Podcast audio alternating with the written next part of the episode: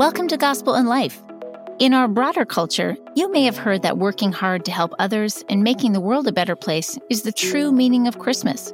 But if you look at the story of Christ's birth in the Gospels, you'll find a completely different message that Jesus came to earth because we absolutely cannot save ourselves by our good works. Listen now as Tim Keller shares the amazing news of the Christmas message and the gift we have in Christ. Colossians chapter 1, verses 15 to 20. Colossians 1, 15 to 20. He is the image of the invisible God, the firstborn over all creation. For by him all things were created, things in heaven and on earth, visible and invisible, whether thrones or powers or rulers or authorities, all things were created by him and for him. He is before all things and in him all things hold together. And he is the head of the body, the church. He is the beginning and the firstborn from among the dead, so that in everything he might have the supremacy. For God was pleased to have all his fullness dwell in him, and through him to reconcile to himself all things, whether on earth or things in heaven, by making peace through his blood shed on the cross. This is God's Word. Now, Christmas is about the doctrine of the incarnation. God becoming human. Veiled in flesh, the Godhead see. Hail the incarnate deity. That's what we sing about. And the passage you just read is a breathtaking, a breathtaking roller coaster ride through the doctrine of the incarnation.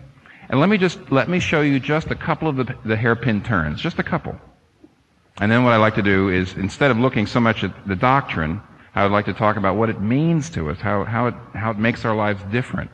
Uh, first of all, this passage teaches us in perhaps an absolutely uh, incomparable way that Jesus was God.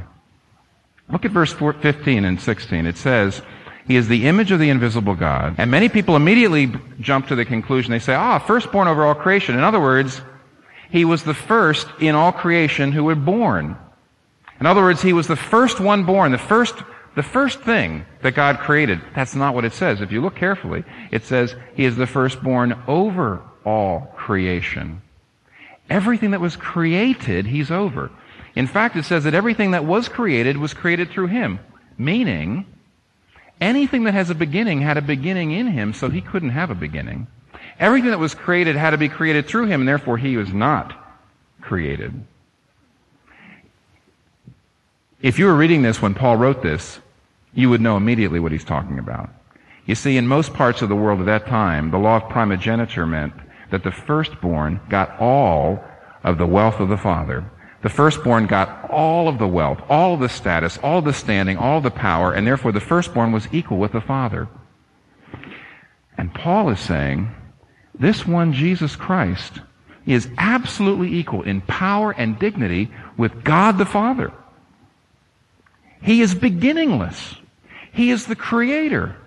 He is not one whit inferior to God the Father. And then it goes on. Let me show you another hairpin turn. In verse 19 it says, all the fullness of God dwells in him.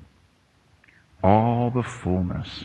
And the little Greek word that's used here, pleroma, the fullness, is astonishing. And I'll tell you why it's astonishing. If you're like me, and I think most of you were, for most of my life, when I heard about this doctrine of the Trinity, I heard about this idea that God was one God, but in three persons. And I always thought of him as a pie.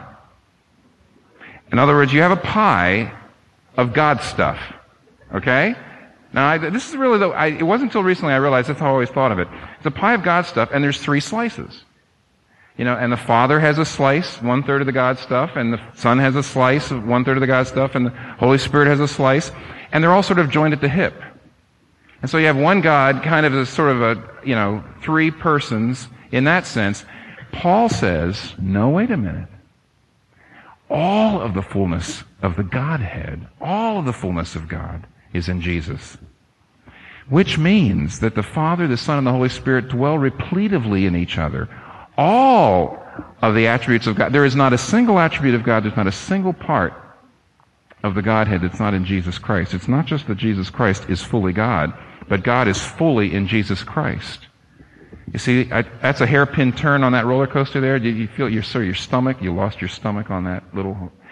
This is going beyond anything that anybody says anywhere in the Bible about the absolute deity, the absolute divinity, the supremacy of the nature of Jesus Christ. And then it turns around, however, and says that though he was God, he was dead. Dead. You see that? Firstborn from the dead. See? Beginningless, creator, the pleroma, all the fullness of God, dead. God became flesh. Veiled in flesh, the Godhead see. God became dead. Or I think Dick was talking about that other place in the, in the Charles Wesley sermon, Tis mystery all, the immortal dies. Who can explore its strange design? There's the doctrine. God, real God, became flesh. Real flesh. Not a hologram from heaven. Not a ghost. Dead. Bleeds, sweats, cries, dead. Now, there it is. But what's it mean? Some of you were here when I was, in the very beginning, I just mentioned that uh, my family and I used to live in a town, and the smell was so bad when we first got in, we said, we'll never forget it. We'll never not notice it. But it wasn't long before we didn't notice it. Some things that are huge, but are always there, it's amazing how the human heart's got the ability to adapt to it and filter it out. That's how people filter out abuse after a while. That's how people filter out smells after a while. And I want you to know that that's how people filter out Christmas. The same thing that enables a person, because it's always there, to just not see it anymore, not smell it anymore, not hear it anymore, is what makes it possible for us to come to a Christmas service like this and go out unchanged. Let me tell you three things that if the baby in the manger was God, God, God, not just a guru, not just a, a supernatural being, not just the first created thing, not just a hologram from heaven, but God Himself. If that baby was God, let me tell you three differences it should make. It should lead to, I'll just say them now and then I'll go through them. It should lead to a reordering, a relinquishment, and a rejoicing. Three re's. A reordering, a relinquishment, and a rejoicing. Let me show you. Number one, a reordering. It says in verse 18, that in everything he might have the supremacy. In everything. When a truck goes over a bridge that's too big, it's too big for the bridge. When a great big truck goes over a tiny little bridge, sometimes there's a bridge quake. And when a big man goes onto little thin ice, there's an ice quake. And when Jesus Christ, if he is the beginningless creator, Whenever Jesus Christ, whenever Jesus Christ comes down into a person's life, there's a life quake. Everything is reordered.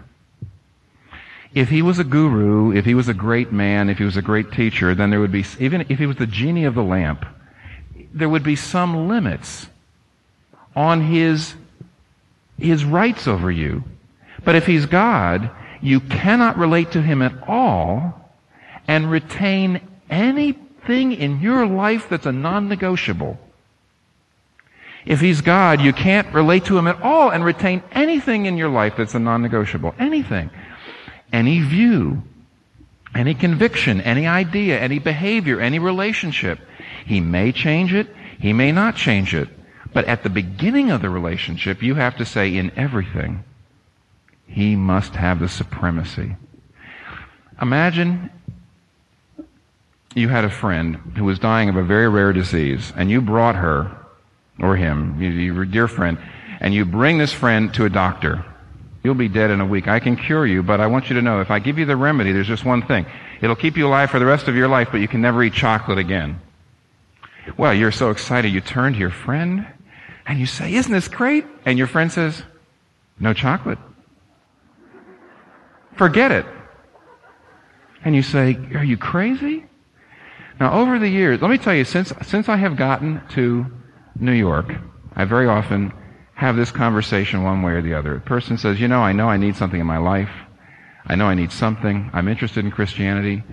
But I've got a question. I've heard a rumor. I've heard that if you become a Christian, you can't have sex unless you're married. Now, with all due respect, there is something rationally and emotionally wrong with us that a question like that would even come up at that point.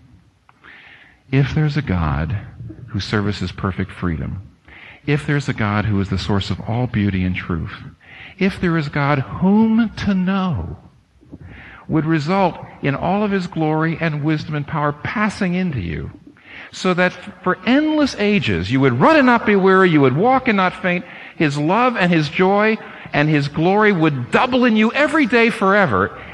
And if there was any chance that Jesus Christ, if there was even a chance that Jesus Christ was that God, how can you say, gee, in that case, forget it. No sex for five years at least. I mean, look, you can't know the absolute if you absolutize anything, whether it's chocolate or sex or anything. Don't you see? You can't know the absolute if you absolutize anything. You can't know the supreme one if anything else is supreme. Well, you say, what do you mean anything else is supreme? I'll tell you. I've had people say, well, I, am a Christian, I think. I, I'm a Christian. And I know I'm doing something over here. Some people think it's right. Some people think it's wrong. I don't know. All I know is I have to do it. All I know is I need it. Some people think it's right. Some people, all I know is I have to do it. You know what that is? That's the language of supremacy.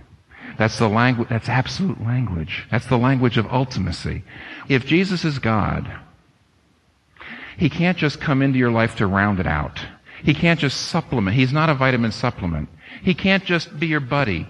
He can't just make you a little better. There's nothing in the middle. It's all or nothing. That's what Christmas means. You can't know the absolute unless you relativize everything but your relationship with Him. I will give you supremacy in any area of my life. Anything your word says, anything your will touches, I will not hinder the supremacy of your will or your word. There's no place in my life that I'll point to and say, Lord, not that. Don't touch that. That's what it means to be a Christian. There's nothing in the middle. Reordering. If Jesus Christ comes down into your life, there will be a life quake. In everything, he must have the supremacy. That's what Christmas means. As you probably know, the end of the year is an important time for ministries like ours and it's your generosity that allows us to continue to grow and share the gospel with more people.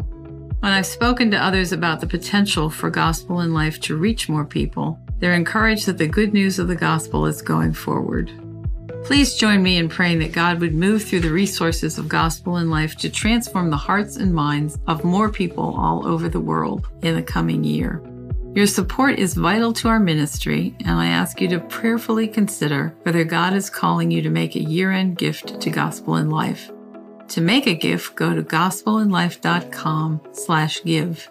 Again, that's gospelinlife.com slash give. Thank you for your generous support because the gospel truly changes everything, everywhere. Let me show you the second thing. It, there's also a life of relinquishment.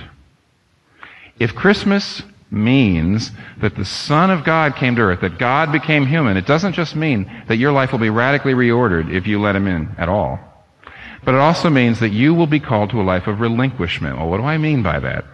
Um, here's what I mean. Look at the titles. Image of the invisible God. Firstborn of all creation. Fullness of God. Dead. That is the archetype of all adventures. Here's, let me tell you what a, a great adventure is. Every adventure that's ever really been written goes like this. A person is in safety. A person is in coziness. A person is in security. But he or she or they are whisked away into peril and danger. They're taken away from safety. They're taken away from security. They're taken away from coziness and they brave all sorts of dangers and perils for some great cause. Now, Jesus Christ, I should say Christmas itself, is the archetype of all adventures. Nobody left more security than Jesus left. Nobody left more safety than Jesus left. And nobody ever faced the perils that Jesus faced. Nobody ever walked into the fire that he walked into. Nobody ever braved the storm that he braved. Nobody else ever had jaws come smashing shut on him as Jesus had. Because Jesus faced all of the justice of God for sin coming down on him. He paid the penalty. He, he left. Now here's what, what does this mean for me practically? I'll show you what it means. It's, it's so odd that Christmas has come to mean the exact opposite of what it meant. Christmas means coziness now, doesn't it? Chestnuts roasting on an open fire. Jack Frost nipping at your nose. I love that. Nipping. You know, just, you know. Seriously, Christmas makes everybody nostalgic for, for a fire. I mean, that, why do you think most of you go away on week, on, on Christmas weekend? Because most of you don't have a fireplace. And you've got to get the coziness. Or I haven't had Christmas. I've got to find a fireplace. You know, I've got to find chestnuts. I've got to find roasting. I've got to find coziness. You know what the manger means? It's the exact opposite. The manger means excrement instead of goose down feather pillows. The manger means rejection. The manger means Jesus Christ was willing to leave the safe, leave the secure, and for some great mission and some great quest. Let it all go. You know what it means to be a Christian? Christian, you know what the spirit of Christmas is? A Christian who is aflame with the spirit of Christmas says, the last thing I want is a nice life. A nice, comfortable little life. Reaching my financial goals. Keeping my figure past 50. Having the home of my dreams. I want my nice little life. You can't look at Christmas and ever want that sort of thing anymore. A Christian who's aflame with the spirit of Christmas says, give me some great thing to do and I'll give up everything to do it. Don't you see? It's the exact opposite of the, of the postcards. It's the exact opposite. A Christian says, look at what Jesus did for me. I want to get, I want my life to count. I want to make a difference. I want to change lives. I want to change the world. And I, I and I expect to give things up. Is that your spirit? Then you're not listening. You're not listening to Christmas. It's a smell that you're not smelling anymore. It's a sound that you're not hearing anymore. Uh, if you think about it, what Christmas will mean is for you to do something not just like Jesus' adventure, but to be a Christian. Look at verse 18. It says he's the head of the body. Do you know what that means? When you become a Christian, you're grafted into the body. It doesn't, this passage is not saying, the Bible does not just simply say that Jesus Christ's adventure is an example for your adventure. It says when you become a Christian, you enter Jesus' adventure. You're in the same story. That's the reason why Paul says in Philippians 3:10, I want to know Christ and the power of his resurrection and the fellowship of his sufferings becoming like him in his death what in the world is he talking about? Paul knows that if you want to bring peace in the world, you see that? Why did Jesus Christ become dead? Why did he leave it? Why did he go on the great quest? It says so right there. Peace, reconciliation. You want to bring peace between people and God? You want to bring peace between people and each other? You enter into the same adventure. Some of you last, if you were here last week, you heard we did a diaconal offering. Let me just, let me give you one very, very typical example. Those of you who have been or ever have served on the diaconate here, that means you're deacons or deaconesses. Deacons and deaconesses get involved with people's lives, who, who, and very often their lives are in tremendous disorder. Economically, physically, socially, legally, spiritually. And you get involved with it, and after a while, you start to find yourself getting calls in the middle of the night. You find yourself getting emotionally involved.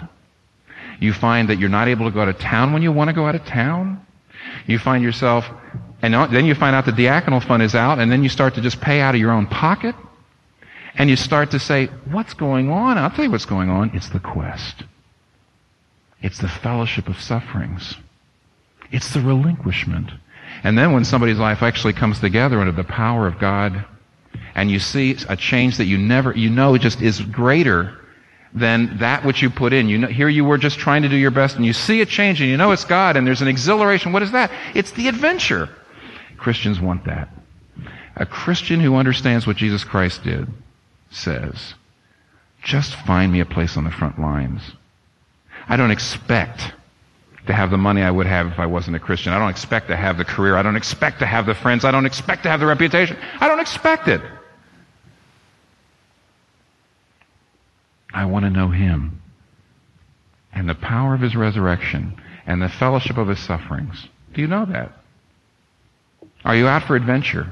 Or are you out for a nice little life? And actually, maybe all you do, maybe right now you're just coming to, to, to church looking for some inspiration so you can have a slightly nicer little life. It doesn't work that way. That's not what the manger means. The manger means out. Loss. Come on.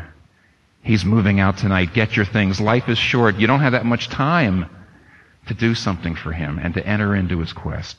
Now the last thing is, all this sounds like kind of, you know, gee, Christmas service. Where's the inspiration? It's right here. If you have, if this little baby is God, God become human, it leads to a life of reordering, it leads to a life of relinquishment, but it will lead to a life of rejoicing. How is it possible that Jesus Christ faced what he faced? Let me read it to you. How did Jesus Christ face what he faced? Hebrews 12.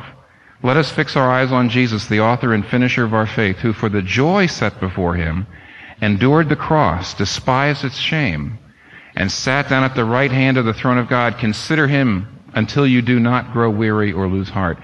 He despised the cross. You know what that means? No self-pity. He scorned it. He's, he, took, he made it light. He says, okay, the cross, okay. But it's nothing compared to the joy. Christmas means the end of self-pity. Look what he did. There's a joy set before you so that if you have to sacrifice for any reason because you're Christian, you don't say, whoa, look at my sacrifices. You say, you despise your sacrifices. You don't complain about them. You don't mention them. Well, you say, what is that? There's another place though, Mark chapter 10, verse 29, where Jesus says, no one who has left houses or brothers or fa- sisters or fathers or mothers or childs or fields for me and the gospel will fail to receive in this life 100 times as much. This is a quote. And persecutions with them and in the age to come eternal life. Did you hear that? No one who has left houses or brothers or sisters or mothers or fathers or childs or fields for me and gospel will fail to receive in this life a hundred times as much and persecutions with them and in the age to come eternal life. Don't you see? Some of you, if you are trying to live just a decent Christian life, some of you are going unmarried a lot longer than you would have gone if you weren't trying to live a Christian life. That's a loss. Some of you could be making six and seven figures by now, but you went into ministry, or you just wouldn't compromise. That's a loss. Some of you will never have the respect of your families because they think you've gone off the deep end religiously. That's a loss. And a Christian who understands the spirit of Christmas says, so what?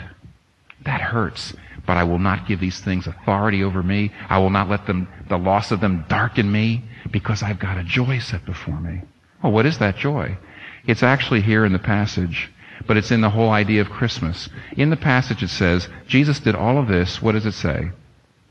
To reconcile to himself. Himself. When I took the little baby into my arms, I was thinking about the sermon. Whenever God showed up in the world, up until that moment, He came as a fire, He came as an earthquake, He came as lightning, He came as a tornado. And then He came as a baby. Why?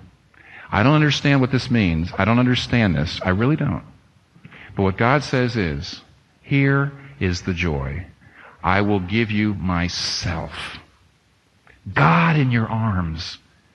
I don't know what that means. But because Jesus Christ died on the cross, our sins are forgiven. That means that God in some way is going to take all of his unassailable majesty and all of his consuming fire holiness and put it into our lives in a way that it'll just embrace us and turn us into something loving and glorious. He says, I'm going to give you me. There isn't anything greater than that. That's what the baby means in the manger. God says, if you do this for me, if you come to me, if you give me the supremacy in every area of your life, if you relinquish all for me and enter into my quest, you will get me in your arms. God in the arms. Don't you see that's what the, the last anthem?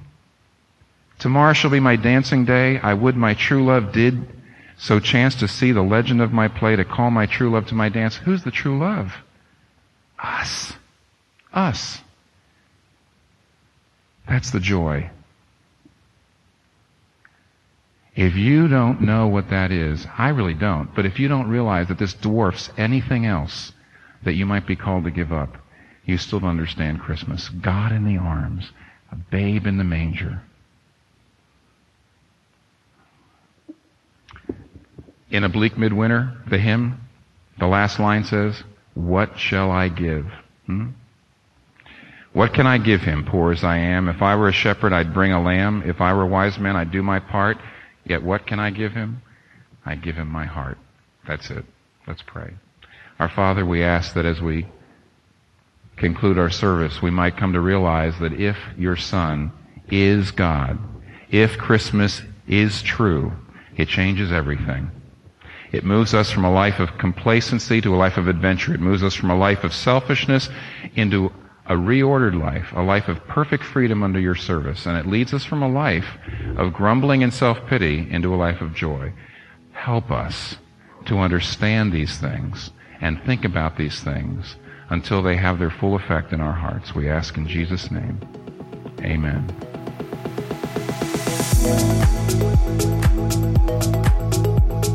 Thank you for joining us today. If you were encouraged by today's teaching, please rate and review it so more people can discover this podcast. This month's sermons were recorded from 1994 to 1997. The sermons and talks you hear on the Gospel in Life podcast were preached from 1989 to 2017 while Dr. Keller was senior pastor at Redeemer Presbyterian Church.